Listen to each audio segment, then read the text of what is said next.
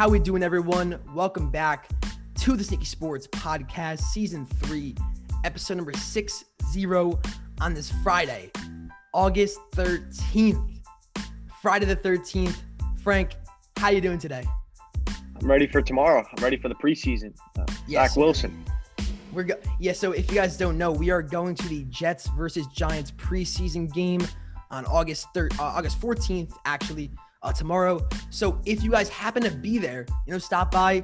We'll probably be in the parking lot tailgating, and we're actually gonna do a thing where we have, you know, where we interview, you know, Jets and Giants fans. So maybe you can get interviewed if you know you want to stop by. So of course that will be fun. And yeah, I mean, before we start today's podcast, I do want to make sure um, to plug to plug our stuff because why not? And first off, you have to like and subscribe to this video if you're on YouTube. Hit that like button; it really does go far. Um, you know, helps the algorithm, of course. And subscribe to the channel if you want fresh daily content um, on the way for the NFL season, which is you know about a month away, probably less. And then, of course, if you're listening on Apple Podcasts or Spotify, make sure to rate and review the podcast.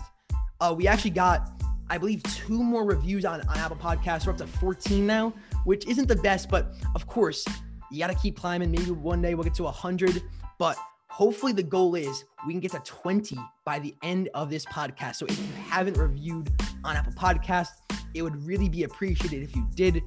And um, with all that out of the way, let's uh, begin today's episode where we'll talk about the Giants and Daniel Jones. Should we be concerned about the current state of the team? We get the Jaguars quarterback dilemma. Is it fair to criticize Zach Wilson this early on into his NFL career? I mean, people are calling him a bust already. We got Dennis Schroeder to Boston, and should you bet on yourself? Uh, Pat Riley is taking some heat, you know, for re-signing Udonis Haslem to a deal and a, roster spot. More importantly, because a lot of people are upset he's taking one of those 450 roster spots, those you know, really precious roster spots in the NBA um, for a guy who's played five games the past two seasons.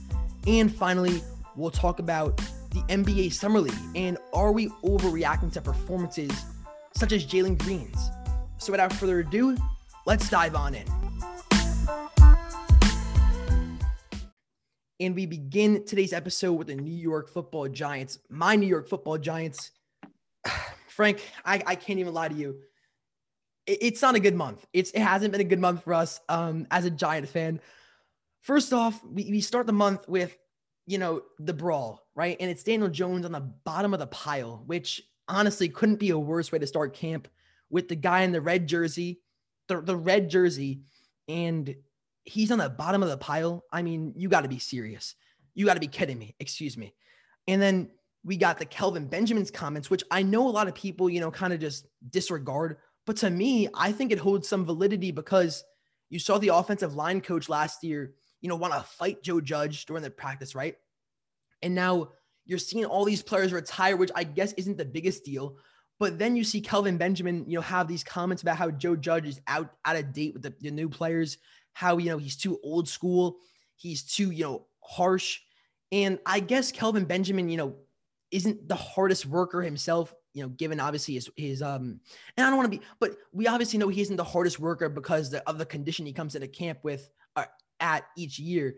But it's still concerning when you see kind of the same thing said about Joe Judge by not only coaches but players and you know even executives in the NFL. So it's concerning to uh, to say the least um that people you know are saying these things about Joe Judge, and then of course to top it all off, we had yesterday, and yesterday it was the epitome. That one play summed up the entire Giants season from last year and pretty much this entire offseason so far, where you have Daniel Jones who snaps the ball, right? The offensive line doesn't pick up the blitz. So the, the protection's already, you know, just completely lost. And then you have Daniel Jones who throws a pass to the linebacker in the white jersey where, where there's no blue jerseys in sight, no offensive players in sight. And the, then the linebacker, you would think maybe he can catch it for a touchdown, maybe a good defensive play. He drops it. So it, really, that was the worst football play I think we've ever seen in the entire offseason so far. Um, and yeah, not looking good for us. I don't know. I'm not that concerned, to be honest with you. Uh, as Booger McFarland once said on ESPN Monday Night Football, you know, Kelvin Benjamin is a Popeye's biscuit away from being a tight end, and and he came into training camp as a tight end, and it didn't work we're listening out. to Kelvin all, Benjamin, or we're listening to kind of, Booger McFarland. Yeah, I mean, he holds more credibility, I think, than Kelvin Benjamin does at this point. But I'm really not concerned. We know what Joe Judge is about. I think the Giants, honestly, you know, were decent last year. They overperformed expectations, at least on the defensive side of the ball. Uh, they added some guys this year in the offseason. I, I think, you know, if Joe Judge produces results, I wouldn't be so like concerned about all these comments and everything. And I think that Daniel Jones play was a little bit blown out of proportion. Um, as we know, we went to the Jets green and white thing. If someone comes near the quarterback, the play is a sack. It's a sack. They stop it and he probably just chucked the ball over the middle because of the timing and everything. And we know the coaches on the field. We don't really know what's going on exactly what they're doing in those training camps. I get it; it's funny, and everyone likes to you know just point the finger at Daniel Jones. What's a little bit more concerning to me is that Daniel Jones is being held out of the first preseason game against the Jets. Um, I think Daniel Jones is a guy that needs a lot of reps, especially with the new guys that they have with the wide receiver uh, position. And you know they're trying to build continuity continuity for the offensive line. They kept a lot of the same guys as last year, which a lot of people were very surprised about. And I think their quarterback needs to be behind there. So to be honest with you, that's more concerning to me that Daniel Jones isn't playing in the preseason opener. I know he's a veteran, technically a veteran because he's been in the league for a couple of years now, but I think he needs the most reps possible. And for me, I would have him out there, you know, for a quarter or maybe, you know, a couple of series, at least in the first preseason game to get his feet wet. Yeah, I mean, I get it. Maybe I'm overreacting a bit, and I like what you brought about uh, brought up about you know Booger McFarland about you know Kelvin Benjamin, but at the same time, you ha- I think for Joe Judge, at least from you know my perspective, I'm not really too happy about what we're hearing about Joe Judge. Anytime you hear a coach is out of touch with the current players nowadays, to me that's an immediate red flag. And you saw with Matt Patricia in Detroit, it didn't work out. Belichick's disciples have really never worked out, and I think part of the reason of it is because there hasn't been the success that Bill Belichick had, but he also demands the same. And it's like, bro, your formula is not even working for us, and you're still making us do all this, you know, all of this, all these things in practice. And I just think he's being too hard. I mean, you have to adapt. Like Tom Thibodeau was a perfect example because in Minnesota, he was a really hard, harsh coach, and his style really didn't, you know, fit with Karl-Anthony Towns, with Andrew Wiggins, with all these young guys. And he even admitted when he joined television and got to, you know, visit other locker rooms, you know, when he was, you know, not coaching in the NBA, he kind of, you know, sat back and was like, you know, maybe I'm going to change my coaching style a little bit, you know, be a little less harsh because, you know, of what I'm, you know, experiencing, you know, you can always get better, you can always, you know, improve. And he adapted. And in to his credit, won coach of the year, the Knicks had a very successful season this past year. You know, I think Joe Judge might have to do the same with the Giants because this style of, you know, we're not in the, the 90s anymore. We're not we're not in the 2000s. This is not Bill Belichick. This is not New England. Like you can't be pulling the same stuff you do over there w- with us.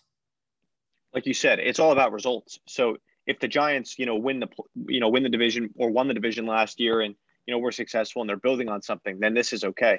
But ultimately, at the end of the day, if the players don't have something that they've seen from Coach Judge with results, then it's, you know it's hard. It's hard, and you know after the fight in training camp, I'm really not that worried about that. You know, everyone always says training camp doesn't start until there's a brawl, so I, I understand that, and I'm sure we're going to see a few more with the joint practices going on in training camp for a couple more weeks during the preseason. So I, I get that, but it's all about results, like you said, and. uh you know, we've seen Belichick do it and we've seen the results, obviously, but until there's results, a lot of people won't buy into this harsh kind of hard nosed mind style of coaching.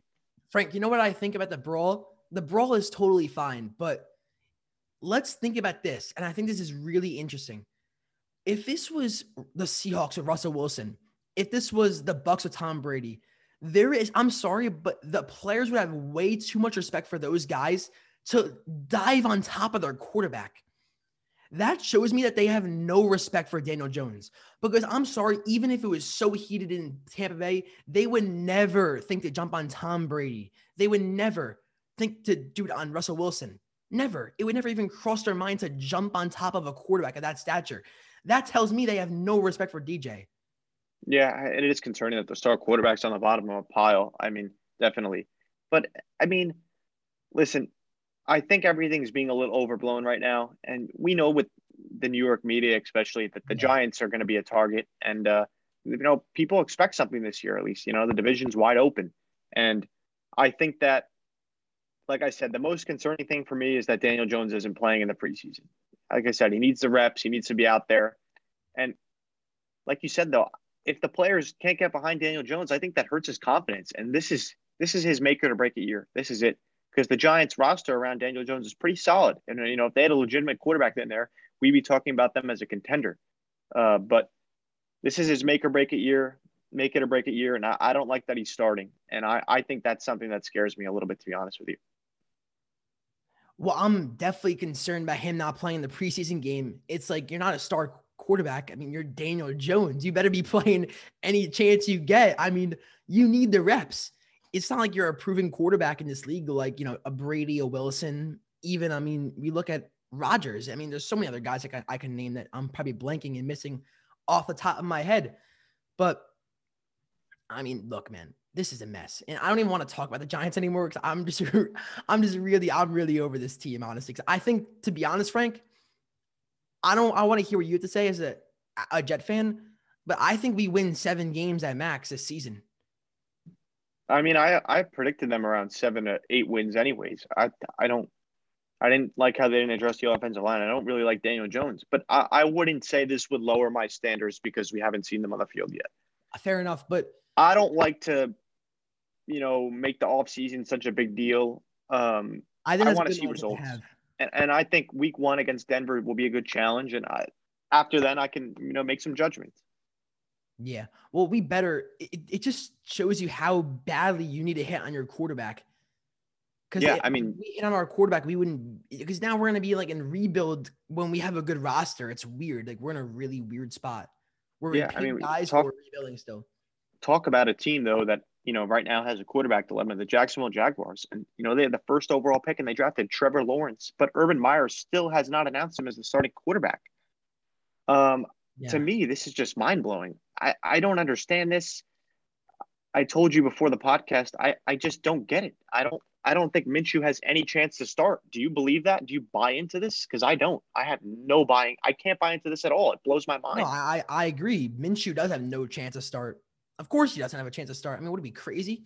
But what I will say is, to me personally, I think we saw the same thing last year with like Joe Burrow I mean, they always have like these all these incidences where like you know the, there's competition at camp or whatever, but we all know that they're gonna give it to T Law. Like this is not a dilemma necessarily. I mean, I guess it technically is right because we're talking about it, but it isn't this thing that's gonna completely like break and fold on Jacksonville. I think things will be worked out eventually. Like when it's all said and done, will this won't be too big of a deal. I think they'll work things out. They'll put T Law as a starter. Then Minshew either is going to be the backup or he'll be off somewhere else. As a yeah, but to, to me, like you pick the guy Trevor Lawrence, the number one overall pick. I would love to give him that boost of confidence and Urban Meyer come out right away saying Trevor's our guy because we all know that Trevor Lawrence is the guy. Trevor Lawrence has been successful in his entire career from eighth grade on. I think he lost like three or something games. Like Trevor Lawrence is the guy for Jacksonville to turn this franchise around. Just pick the number one overall pick. Every team wishes they have him as their quarterback that was drafting this year and that needs a quarterback. He is the guy. To me, you come out and announce, you know, from day one that Trevor Lawrence is our starting quarterback. It gives him that confidence. And I, and I think from my perspective, I would have I would like to do that because we know what Minshew is at best. He's a game manager at best. He's not going to go win you games. Trevor Lawrence is a guy who can go win you maybe a Super Bowl. I mean, he's a generational talent. People were talking about this guy as one of the best quarterbacks to ever come out of college. Yeah, I mean, but if Minshew's competing with him in camp, what does that tell you about you know T Law? I don't know if he is though, because I've seen a lot of reports coming out of Jacksonville saying Trevor Lawrence has looked fantastic, and I really just think it's just the clarity. I don't think I think Urban Meyer, Meyer Urban Meyer wants to kind of like humble Trevor Lawrence, like you said. Um, I think that's it to me. But I, to me, I like the giving the you guy the confidence. Yeah, you want to give him the confidence. Okay. I like giving him the keys because you're basically when you drafted him number one overall, you you gave him the keys to the franchise. And I think, you know, you should keep that that way. I mean, we're going to talk about a guy now who was given those keys and like people were like going like this already. Trevor Trevor Lawrence, I mean, I don't know. I, I think I'm still all on board with Trevor Lawrence. I'm not sure if I'm all on board with Urban Meyer. I want to talk about him for a little bit because CJ Henderson, I mean, their cornerback, their first round pick last year, they want to flip him for a third rounder now. I mean, what do you want to do? You want to flip your first round pick from last year already into a third rounder. It's an automatic loss. And then, you know, obviously, you know, the drafting of Travis Etienne is still a little bit questionable to me, even though I guess, you know, I can understand the argument for why they did because he's more of like a pass catching back and he's he's he plays a different role than just an ordinary running back, Travis Etienne. But like you still have James Robinson who was undrafted last year. And that imagine that 2020 was the hardest year to be an undrafted player and earn a roster spot because of all the, the, the COVID things, you know, and there was no really, you know, preseason games. So they couldn't, you know, showcase your ability then. Like he had to really like that, that was an impossible gig to earn essentially last season with the COVID season. So for him to do that and impress and play as well as he did with, you know, the limited things he was able to work with, especially with a bad team and bad offensive line, I think if you run back with him in year two, he should be able to produce even more, you know, James Robinson. Yeah, I don't know. I, am Urban Meyer. We're obviously questioning too, but like I said, I don't like to make this all season stuff such a big deal. I, I want to see results, and I get the Etienne pick, and I like the familiarity with him and Lawrence. So they that that's going to help Trevor transition a little bit, having the comfortability. Pick, you, you think first round pick for Etienne? I I don't think so. It's a late first round pick. I mean, Najee Harris was picked in the first round. The running backs were picked in the first round. Yeah, I, but, the thing is, the Jags have a lot of other holes. I, I get it. I talk get to it. me about this. The NBA first round picks later are bad, but NFL late first round picks are still extremely valuable. No, definitely. But I, am okay with it. I, am okay. not going to criticize that pick because I think Etienne's going to be a player in the NBA, in the NFL. Yeah, but five, to me, like I said, that the thing that I don't that I don't like about this is that Urban Meyer hasn't gave the clarity. And uh, oh, look, I agree and that, that's really it. That's the only thing I can complain about. Yeah. All right. Enough of the Jaguars. Let's talk about the Jets though, because something that really bothers me about rookies in the NFL and NBA is that people act like experts when talking about these guys. And honestly, it's really sickening because when you talk about somebody being a bust already, people think it makes them look smart. Dude, the only thing that makes you look like is a complete idiot. It makes you look just com- totally stupid. It, makes you look so uninformed. And it, I mean, and you know what it is, Frank? It's not really just hatred. It's people want to validate their own opinions right away. They want instant gratification of being right about a pick. Yep. They want to know that they were right right away, and they'll jump at any little headline. For example, Kyler Murray so many people thought he would be a bust. I remember I started the, when I did this podcast in that summer, the amount of headlines about Kyler Murray being a bust were unreal. People thought Dwayne Haskins was by far the best pick in the draft. People thought DJ and Kyler were both bust and Dwayne Haskins was the guy. And people would do anything because I remember after the first preseason game, Kyler Murray oh, remember only he went three for eight completion, three for eight completion, and only threw for 23 yards. So he had low yards per attempt, low completion percentage. Right away, we saw people jump out of the gates going wild, saying, people, Look, I told you Zach uh, Kyler Murray's a bust. I told you Cliff Kingsbury wouldn't work in the NFL. I told you this. I told you that. Rex Ryan, remember his comments about Kyler Murray and, you know, uh, Cliff Kingsbury about how they'll never work in the NFL. They'll be a bottom five offense forever. And people just want the instant gratification of being correct about their, their draft analysis. And it's it's ridiculous because it's so unprofessional and it's just so it's so stupid. I mean, really. Well, they're criticizing this guy Zach Wilson. I feel awful for him. It's so early. I mean, we went to the green and white practice. I didn't like that he was indecisive and shaky, but it's just the preseason. We're going to see what happens. He's struggling in sh- in training camp. It, it, this is normal. He's a rookie. The good thing that I like about what the Jets did is they told Zach he's going to be the guy. Um, that we're to we're to go through you with the growing pains. They picked a lot of guys on offense this year to help surround him and try and flip the script. And he's to struggle. That's what's to happen. And today, I, or yesterday, I heard he had a bounce back day in training camp, which was good. And then he makes his preseason debut this weekend. But I could see something just like you said about Kyler happening to Zach Wilson this weekend if he struggles in training camp. These people, for some reason, have all this unfair criticism towards Zach Wilson. Oh, I called it that he was going to bust. I said Justin Fields was going to be better. I said Trey Lance was going to be better. Why does everyone not like Zach Wilson? What did he do to anyone? I think he's a fun player. Not even just being a Jets fan. He was a fun player to watch in college. He's got that little swagger to him. I I like I'm I'm excited for him. And as a Jets fan, it is what it is. It's practice. It's training camp. He's going to struggle. It happens. I'm, I don't have high expect- expectations for my team this year. I just want to see Zach Wilson show me that he could be a quarterback in the NFL. And there's going to be growing pains. He's a rookie. What do you expect? You're going to make mistakes. And I like that Coach Saleh is backing Zach Wilson, and he's he's saying, "I understand this. There's going to be mistakes." And that to me shows a sign of a good coach. And I think that everything's just going to be all right. It's going to take some time, but it's it's all going to be all right. Yeah, and even worse, uh, no offense to Chill takes on um TikTok. I mean, I just happened to see his video on it where he called Zach Wilson a bust already, and I'm not really throwing shade at him. Like, I mean, I'm not throwing shade at him personally. I'm throwing shade at his take, I guess, if you could say that. But he used Wesley Steinberg's fake tweet, and I saw. I'm not calling out just him. There were several people who used this fake Wesley Steinberg tweet. Who this guy is known for being a troll inside in a satire inside account for the Jets and Giants. He's known for just being a total troll about the Jets and Giants football teams. And that's where we saw the the, the really silly report where the people in the, the wait, wait, let me read the quote. The atmosphere in the front office is tense as most personnel want to Lance our fields. And the quote was Darnold 2.0. We've done it again, said one official. That is from a troll account, and people seem to be running away with it.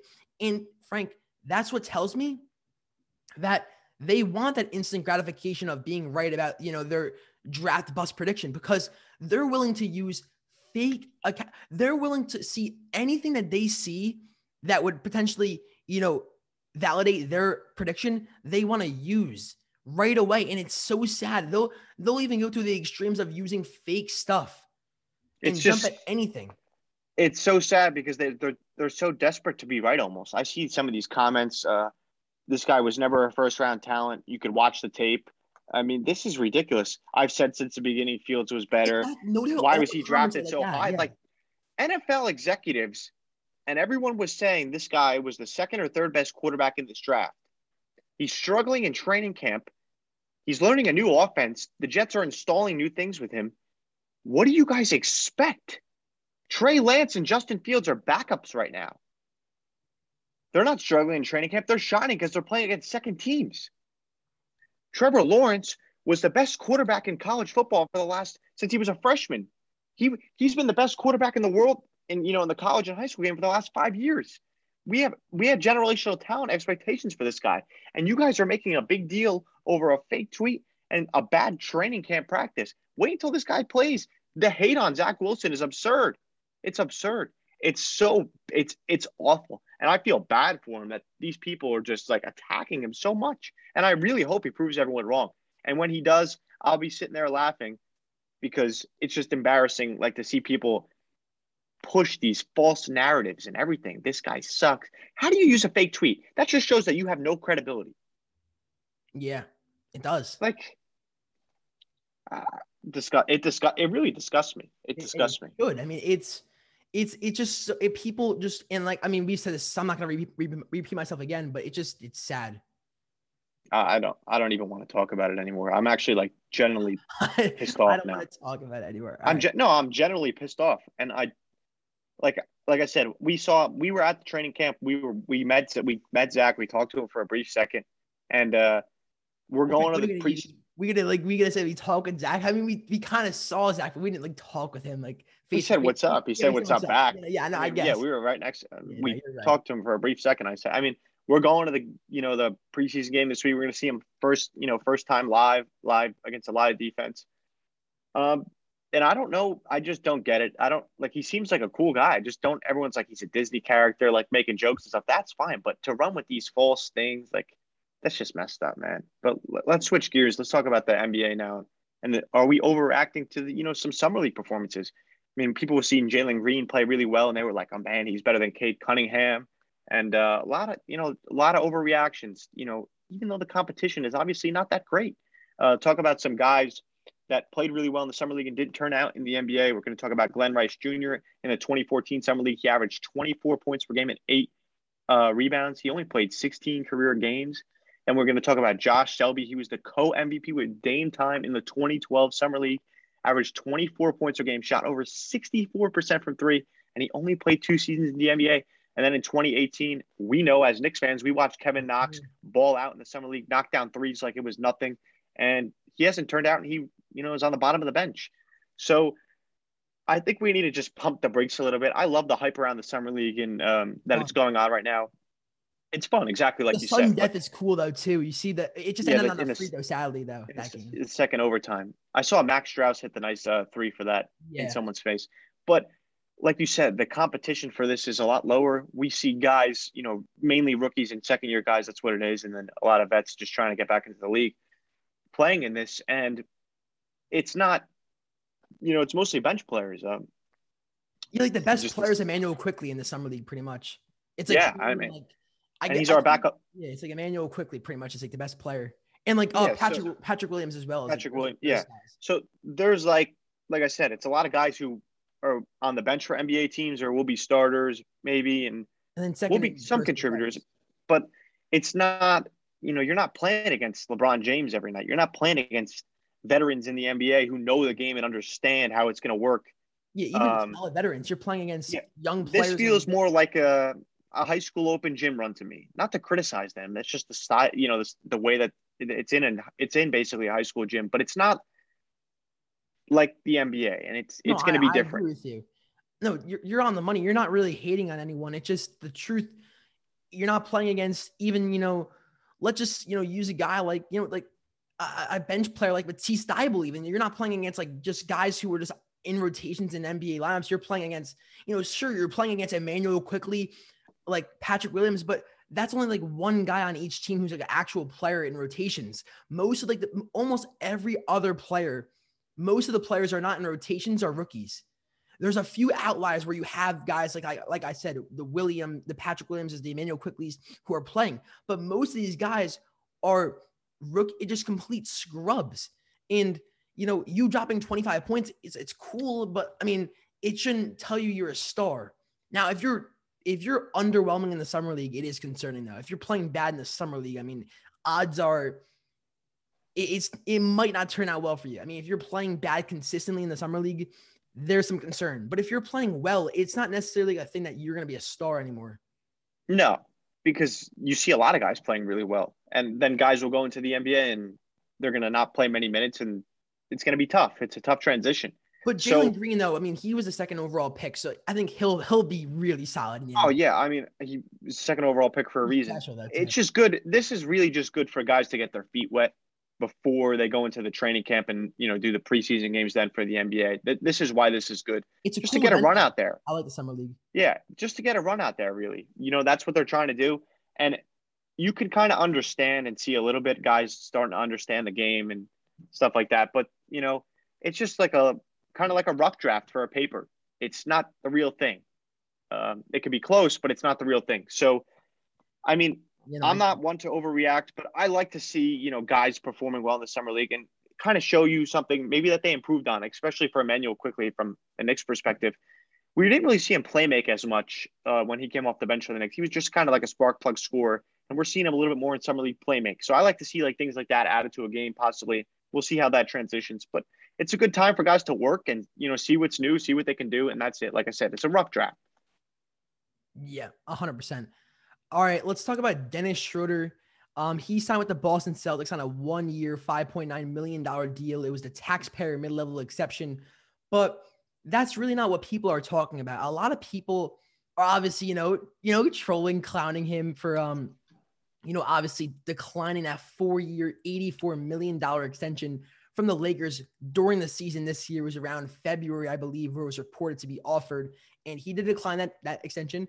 But I'm gonna say this as, as my little rant. People always talk about betting on yourself, right? And you know how you should always bet on yourself, never sell yourself short. And you hear all those stories of like undrafted players who bet on themselves and then they get good contracts like Duncan Robinson. But and then they're always applauded, like, oh, congrats, like you did it. Way to bet on yourself. Keep betting yourself, bro. Like you always have to bet on yourself. But then, like when somebody like does it and it doesn't work out, all of a sudden those same people who comment, "Oh, you should have done that," or "You should, good job for betting on yourself," now they're mocking him. Like, bro, you should have taken the money. Yeah, that's what, what they'll say. say. Is that I would much rather bet on myself and lose than regret, you know, taking the deal. Because let's say he would have turned into a two hundred million dollar player a year. I don't know, hypothetically, or like even like one twenty five, one fifty, even like like let's say one twenty five or like hundred even. Let's say hundred. If you would have, you know, took in the deal for four year 84 million, but you could have got a, a five year, $100 million deal, like a five year 125, then you would have been pissed at yourself. I would much rather, you know, bet on yourself and have it fail than your regret, you know, not taking the risk. Because look, you guys, people are forgetting this though. He but did he really have a did he really have a risk staying with the Lakers? For four years, 84 million? Well, he could have got more money, is what I'm saying. So you would you would regret not taking the risk. You would regret. But he have got more. Money. I did, I don't think he would have gotten more money though, because he hit the open market and he got nothing. Well, if he played good in the playoffs, because remember he declined the extension in February. So my uh, perspective uh, is you could have played good in the playoffs, and if you played good in the playoffs and was like the second option, and they made it like the conference finals, maybe Frank, he could have got a massive deal, and that's what maybe he was thinking, and then it didn't pan out. I would much rather have it where I lose like go from 84 million to like 10 million dollar deal than you know possibly losing out on like 30, 40 million because I want to play it safe and take a deal for 84 mil. But what I'll say, Frank, is he still has time to turn it around. Remember, oh, definitely. This is an off season where you know the the contracts are handed out are not that big. We're coming off of COVID where the NBA lost a ton of money. The cap's only going to go up next year, and the market for players is, is not the best because not, not a lot of teams have money to spend. A lot of teams don't have any money to spend this year. So he took a one year deal, which is smart.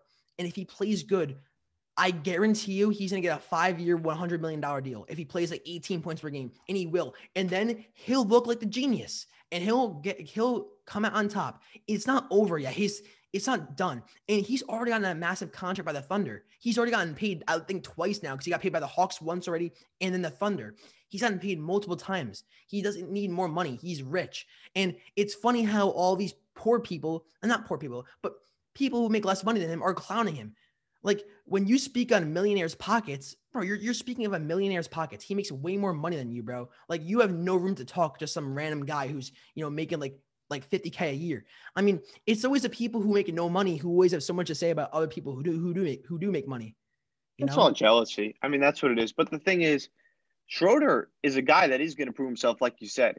Before you said, you know, we've talked about scouts times. Before COVID hit him, he was doing really well for the Lakers, and then he kind of had that unfortunate stretch where he got hit with the with the virus, and then the playoffs obviously struggles. But the entire team struggled in the playoffs. Who played good for the Lakers in the playoffs? LeBron didn't play good. Anthony Davis was hurt. The whole team struggled. So of course he's going to be part, a part of the struggle.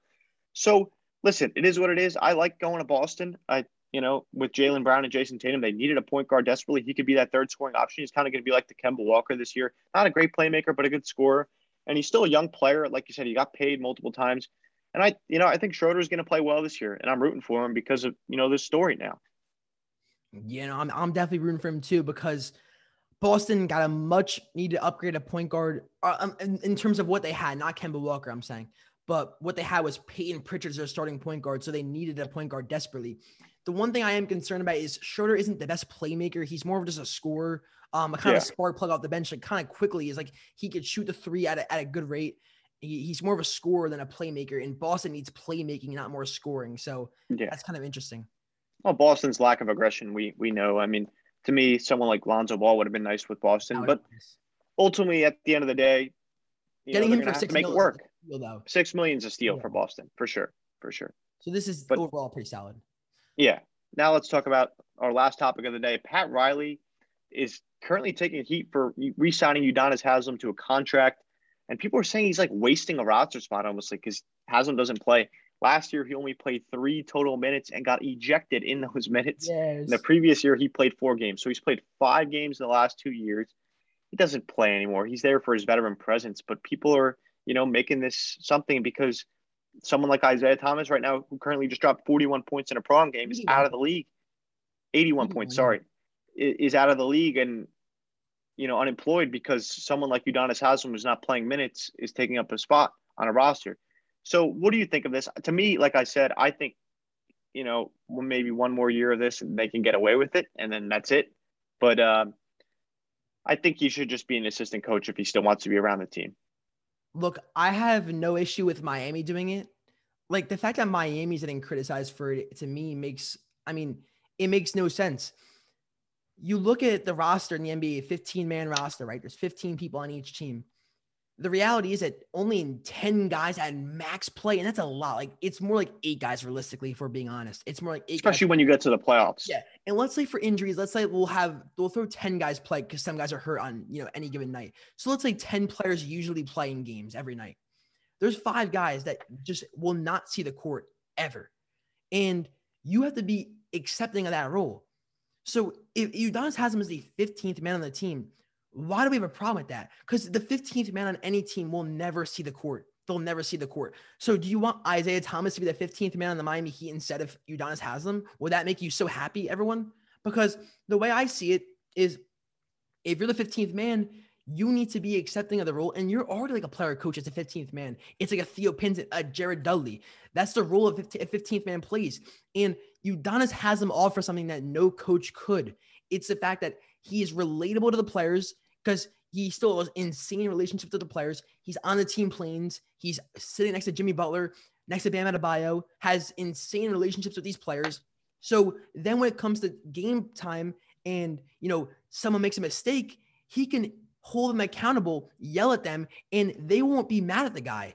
They'll be like, you know what? I- am gonna listen to OG because he, you know, what he's saying is true. And I'm not gonna get pissed and, you know, be all petty about it because they know, you know, he just wants the best for them and he's just trying to hold them accountable. So it creates that relationship where you can still get mad at him, but be best friends. And that's the type of thing a coach can offer, which UD and Jared Dudley and all those guys can.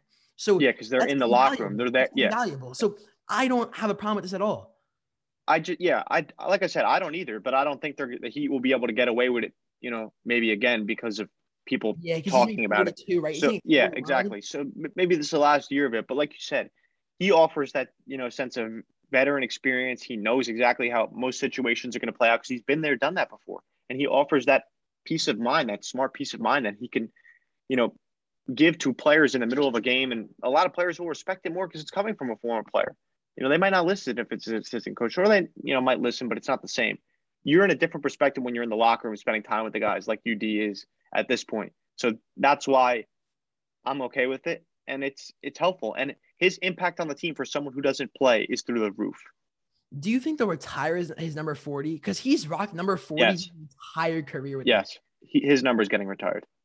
Because he's played 859 games, 19 seasons with the Heat, he's his number is getting retired. There's no question in my mind. There's no question. And believe it or not, he's actually started 500 games. Like people who forget about Udonis Haslem, he used to be a guy for six, seven seasons who averaged 12 points a game, around like nine boards. So he used to be like a pretty solid like backup center, even starting center, you know, for most of his career. So he was a pretty good like starting solid center for them. So yeah, I definitely think you're right. And then now, obviously, the last five seasons, he's only played in 45 games the past five years, which is really where all the controversy sparks from about, about him really not playing and how he's been like a bench warmer the past like five seasons. But look, I mean, like I said, his skill set is unreplaceable, so he has to be on the team. Bottom yep. line. Um, that's gonna be it for the Sneaky Sports Podcast, season three, episode number 60. We appreciate it. Episode number 60 already. It's August 12th we'll probably get to like 90 episodes this this uh season because I don't I think we've already missed like some weeks. So it's hard to get to 104 because I think the max is 104 if you do like every single time. Yeah, because 52 weeks times yeah, two. So yeah. We missed like I think probably like five total. So we might get to 99, but like probably around like 95-ish. We'll obviously probably miss another week, I'm sure. You know, it's we're not gonna be around like every single week. But I mean, getting to like 90 episodes would be pretty impressive. So we're on that part. I mean, already 60 by August. It's pretty incredible. So um, once again, we appreciate all the support on the podcast recently. Um, uh, once again, just go follow our socials, our TikTok, our Instagram, our Twitter, and make sure to subscribe to the channel. If you're watching on YouTube, like this video, and if you're if you're listening on Apple Podcast or Spotify, make sure to rate and review. We'll see you all in the next one, and we appreciate you stopping by. Peace.